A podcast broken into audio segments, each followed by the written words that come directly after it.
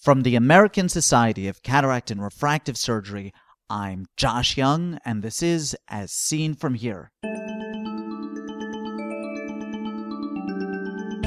On today's podcast, a drinking problem. I find that this knowledge about the water drinking test has actually changed my practice, and it isn't much of an imposition. First, this. As seen from here reaches ophthalmologists in 98 countries, transfers more than half a terabit of podcasts every month, but the potential audience is much larger. Please tell your colleagues about this free resource, Flattening the Ophthalmic World.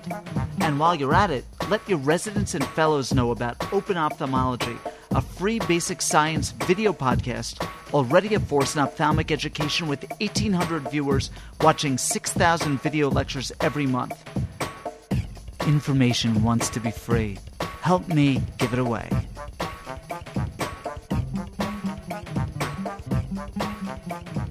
The road to scientific progress is paved with inventions employed for uses other than those for which they were originally intended.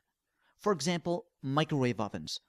Radar ranges really were a serendipitous result of radar research. Brandy, conceived as a wine concentrate for shipping purposes and Latisse, designed for obscure medical purposes before its more important use as a lash thickener was thankfully discovered. Occasionally, the initial design is so thoroughly rejected that the technology is lost, only to be recovered later and adapted to a more useful design. Such is the case with the water drinking test and its new application. So says my guest today, Ivan Goldberg. Ivan Goldberg, welcome to As Seen From Here. When we talk about intraocular pressure fluctuation, what are we talking about?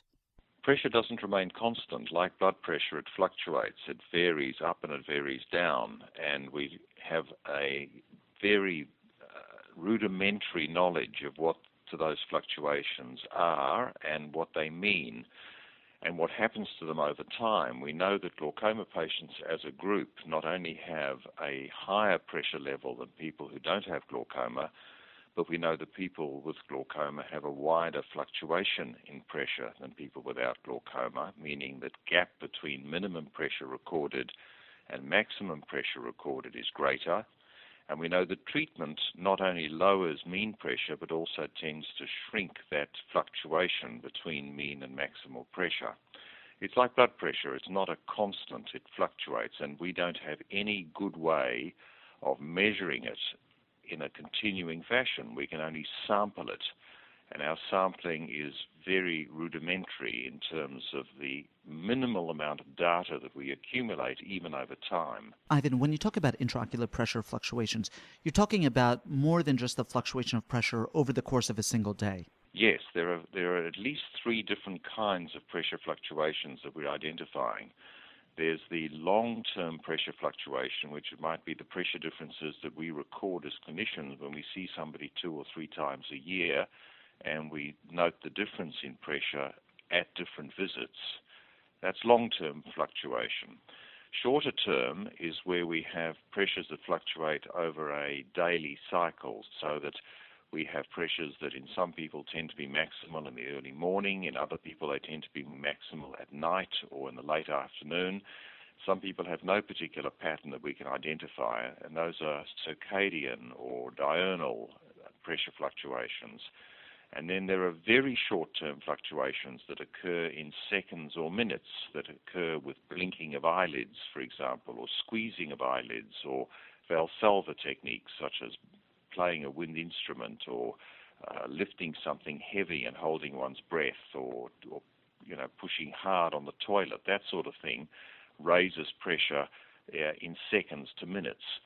And we don't know uh, which of those fluctuations, the actual extent of the fluctuation or the peak pressure that's achieved, or the area under the curve, if you like, of what the uh, pressure load on the, uh, the ocular tissues is, uh, which, which is important in initiating the disease process that we call glaucoma, and which is important in making it more likely that the person's damage will progress.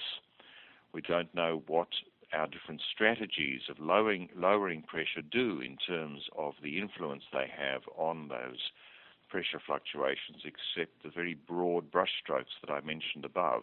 How important are intraocular pressure fluctuations clinically?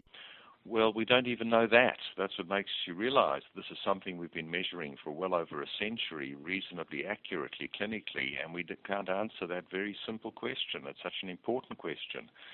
Uh, we know that from some studies, pressure fluctuation does seem to predict patients who are going to be more likely to progress.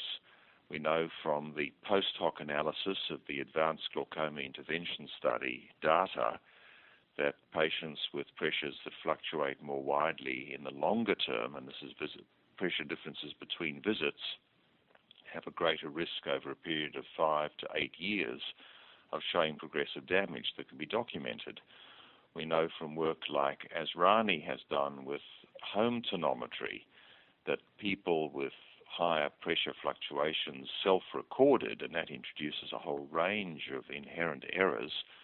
But the data seem to suggest that there can be a difference of up to six fold increased risk of progressive damage if your pressure fluctuations are greater than if they are smaller, regardless of the actual mean pressure.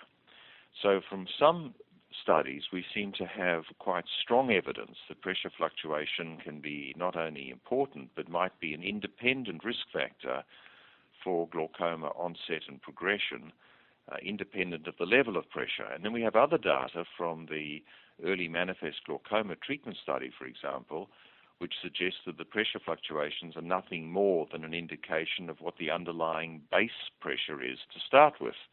So that the higher your pressure levels, the greater the chances are that your pressures will fluctuate, and it's not an independent risk factor. So the evidence we have is contradictory, and I would suspect that as a profession we're not going to be able to really sort out the importance of fluctuations and what's important for an individual patient, very short circadian or long-term fluctuations, until we have continuous pressure measurements, until we have some sort of technology that allows us to know in real time what's happening to a patient's pressure. And of course, fluctuations may have varying clinical importance for the onset of the disease or in its early stages uh, compared with later on, and even that we have no idea about. Ivan, you mentioned blinking and squeezing the eyes as causes of very short term pressure fluctuations.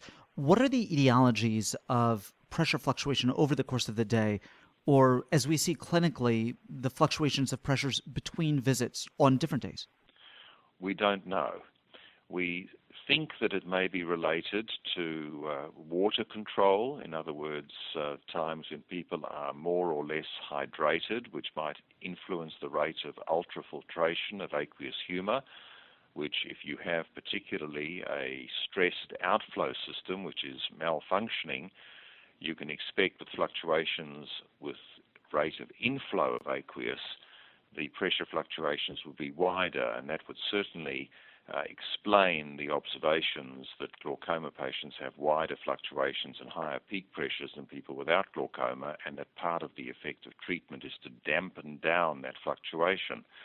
But even if we know that, um, we, we, we, we also know that in fact ultrafiltration fluctuations based on hydration, for example, cannot explain the fluctuations that we've already measured. So if it's part of the story, it is only that, and that is part of the story, not the whole story.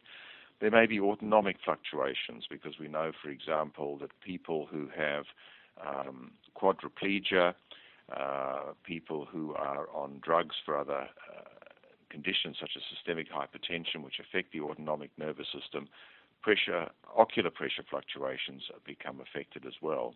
It may relate to uh, the volume of the choroid, which we know can certainly fluctuate over time. What controls that may be partly autonomic, and it may be uh, other factors that we don't control.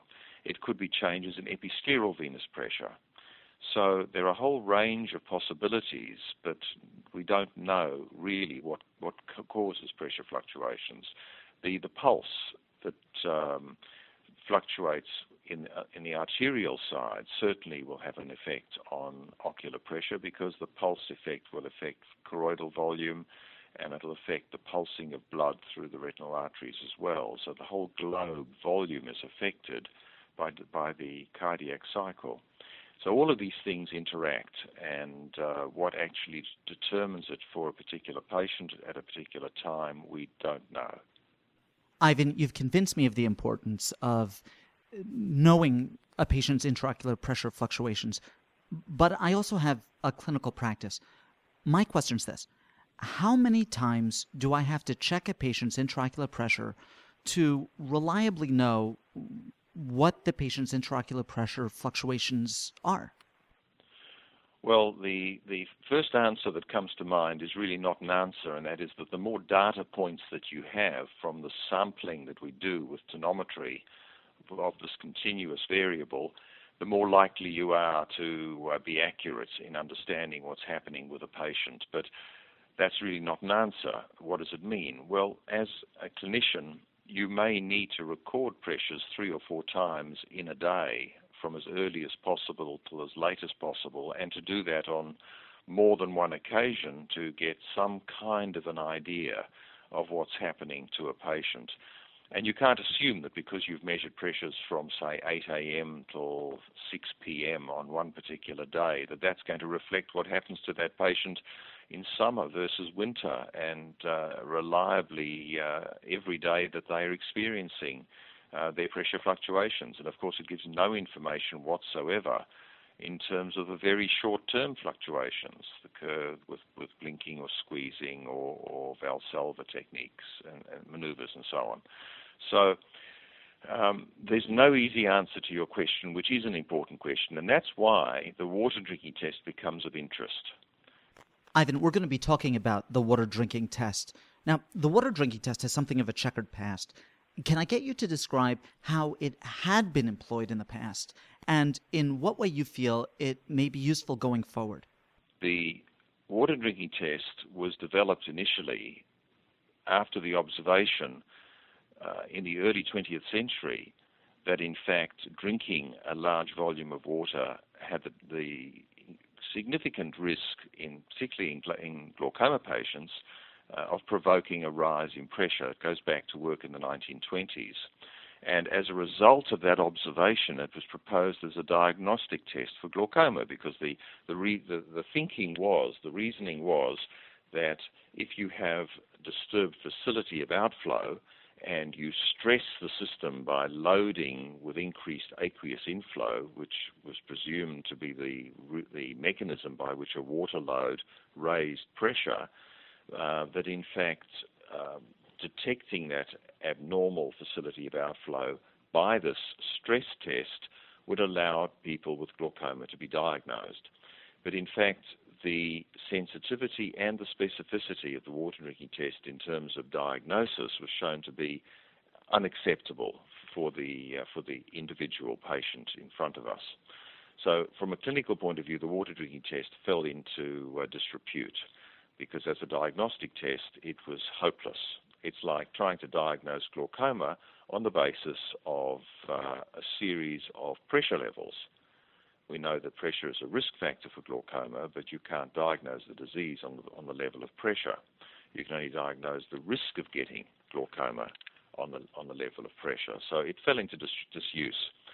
But the interest in it was rekindled as people in the last 10 years became uh, struck with the idea that fluctuations were important perhaps a stress test like the water drinking test might in fact unveil or unearth the very fluctuations that people were interested in but felt it was impractical for the average clinician to try to measure by bringing a patient back over and over again to take their pressures. I mean, all of this becomes irrelevant if we have a real time continuous measurement of pressure. But as we don't have that, uh, all of this became the consideration. And the team in Brazil, uh, led by Remo Susanna, first published in, in the recent past this idea of using it as a determinant. And the idea was to test whether a water load, and they used the water drinking test method where they asked people not to drink for some hours, so they were relatively dehydrated, measured their eye pressure, and then gave them a litre of water to drink over a period of five minutes, and then measured their pressure every 15 minutes and found that the pressure in a good proportion of patients rose, peaked, and then started to fall within an hour or hour and a half, at most two hours. And to their surprise, they found very little correlation in the extent of the pressure rise and the range of pressures that they had measured for that patient from early morning until late afternoon, but they found a very close correlation between the peak pressure that the water drinking test seemed to provoke and the peak pressure that they measured with multiple measurements through the day. And they then went on and showed a correlation between the peak pressure in the day and the peak pressure in the water drinking test and the likelihood of progression of glaucoma. So people, and these were cross-sectional studies, people who were identified as progressors were more likely to have higher pressures, whether identified by, by repeated measurements or by the water drinking test, than people who were not progressing. So we were very interested in that, and we set, out to see if we could uh, replicate those results in Australia. But we did it slightly differently. We felt it didn't make physiological sense to take a 90 kilogram man and give him the same volume of water to drink as a 45 kilogram you know, elderly lady. So we, in fact, um, gave 10 mils of water to drink per kilogram of body weight. So our patients, depending on their, their body uh, shape and weight, were uh, given very different volumes to, to drink. And we published the results of a pilot study. We've now got a much larger sample of patients that we're analyzing and will be publishing soon. But our initial results replicated very closely what uh, the Susanna group in Brazil had found, and that was that the actual extent of pressure that the water load uh, provoked had not a very good correlation with the pressure range from measuring pressures from 8 in the morning until 4 in the afternoon, which is when we then administered the water load, um, but a very close correlation between the peak pressure of the water load and the peak pressure through the, uh, the day when we were quite excited about that because it seemed to, to correlate. And some work that came out of New Zealand by Helen Danesh-Meyer and her group in Auckland showed that by giving a smaller volume of, of water, you actually got a, um, a smaller rise in pressure.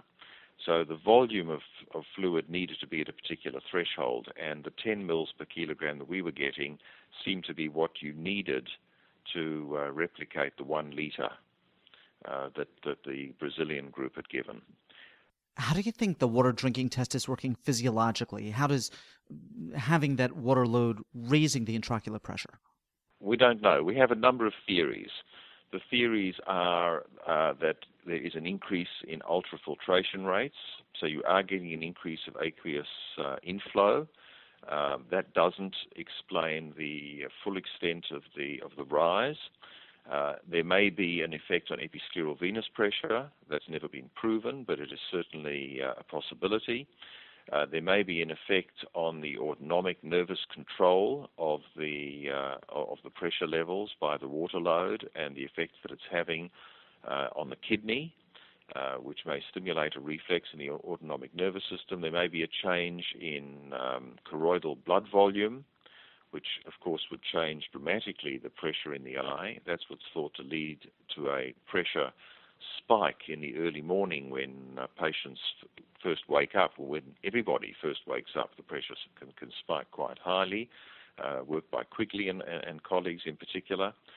Um, so there are a number of theories, and we don't know for sure which one or which combination of these is likely to be the cause, and they may vary uh, between patients quite significantly, and they may vary between one time and another for the same patient. So that's all conjecture.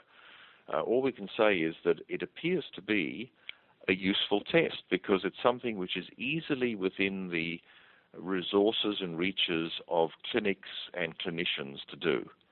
To bring a patient in and say to them, you know, today we're going to keep you here for uh, a couple of hours, we're going to measure your eye pressure, and then we're going to give you this load of water to drink, and we're going to measure your pressure for every every 15 minutes for the next uh, hour and a half or so till the pressures peak and come down, is something you can do easily, and you can do it repeatedly. In the context of your own clinical practice, Ivan, do you employ the water drinking test now? Yes, I do. I certainly don't use it for everybody. I mean, uh, I don't think it's necessary for everybody, but uh, if there are any doubts about what's going on in a patient, then I find it really helpful. And I do it both for patients um, in whom we are about to start treatment. You know, there are glaucoma suspects who have glaucoma like optic discs um, but have normal visual fields. They might have other risk factors such as diabetes or hypertension, or they may have a family history for glaucoma. And you may be reticent to start somebody on lifetime pressure lowering treatment if their pressures do not appear, uh, in the context of their central corneal thickness and so on, to be particularly dangerous. So if somebody has pressures that you're measuring around 19 or 20, for example, or 18 or 21, um, and you think this just looks funny, but there's nothing else to hang my hat on, but they've got other risk factors, should I be treating them or not? Giving a patient like that a water drinking test and finding no rise in pressure might in fact uh, make one feel or make the patient feel a little more reassured that you don't need to do something immediately. You can uh, be safe watching them. On the other hand, if somebody in that situation has a pressure rise on the water drinking test to 25 or 26, then you are able, on the basis of the evidence we've already seen published in the peer reviewed literature, to say that this patient is getting spikes. I'm not measuring their pressure at that level, but the chances are, if they're rising to that level with a water drinking test, that they are rising to that level at other times, and I'm just not picking it with my sampling. So I would be more inclined to give somebody like that the option uh, for, and even the recommendation for treatment of some kind. And then once you've started a patient on treatment, you can repeat the water drinking test and you can see what difference you've made. And it is actually quite interesting to see what difference you can make in patients like that. And I found that very useful and for the patient, very reassuring and very reinforcing in terms of supporting them in, in their adherence to the medical program. And you know, patients in whom you think the pressures are under control, but they appear to be getting worse, I think it's a very useful test. Sometimes patients are in that situation because, as you and I, as clinicians, know, they're not being adherent to their therapy. So between visits, they might not use drops, for example, if that's what they're on but they use their drops the day or two before they come to see you. So you measure a pressure that's under control, but between times they are not under control. And if you take a patient like that and give them a water drinking test, almost certainly they'll be doing it while on medication. And if you show that the pressure is flat, you can say to them, when you are using your drops, the pressures are not rising. So let's make sure you're able to use your drops on a, on a regular basis and that can be a very strong reinforcement to them again. So it has a number of different currents that flow from it, both for the patient and for the clinician. I find that this knowledge about the water drinking test has actually changed my practice. Uh, we're not just looking at it from a research point of view now, we're actually looking at it uh, as ongoing medical management and it's helpful. And it isn't much of an imposition. I get my uh, my orthoptic assistants to, to help with the uh, the administration of the water drinking test. Um, if I'm satisfied that one of my ophthalmic technicians can take pressures accurately, then I'll get him or her to actually be the person who does the test and then brings the results in to me. Because normally I do all my own pressure measurements for my patients. I don't rely on anyone else. But for the water drinking test, I'm very comfortable for someone whose pressure measurement technique I'm, I, am confident uh, with to do it.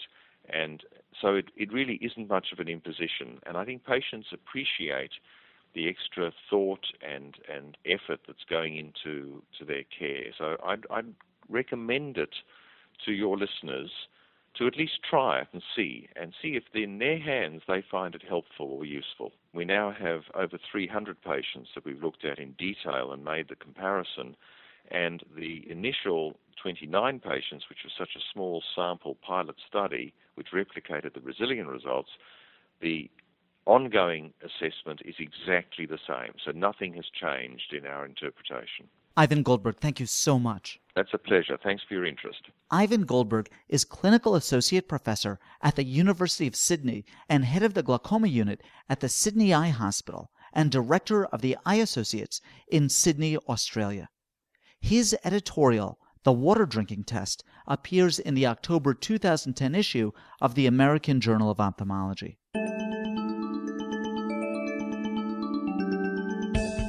Ask questions of Dr. Goldberg or any of our previous guests, or make a comment about any of the topics we've discussed. These interviews are meant to be the start of a conversation in which you participate. Write to me with your questions or comments at jyoungmd at gmail.com. As Seen From Here is a production of the American Society of Cataract and Refractive Surgery. Be a part of the next podcast. I'm Josh Young.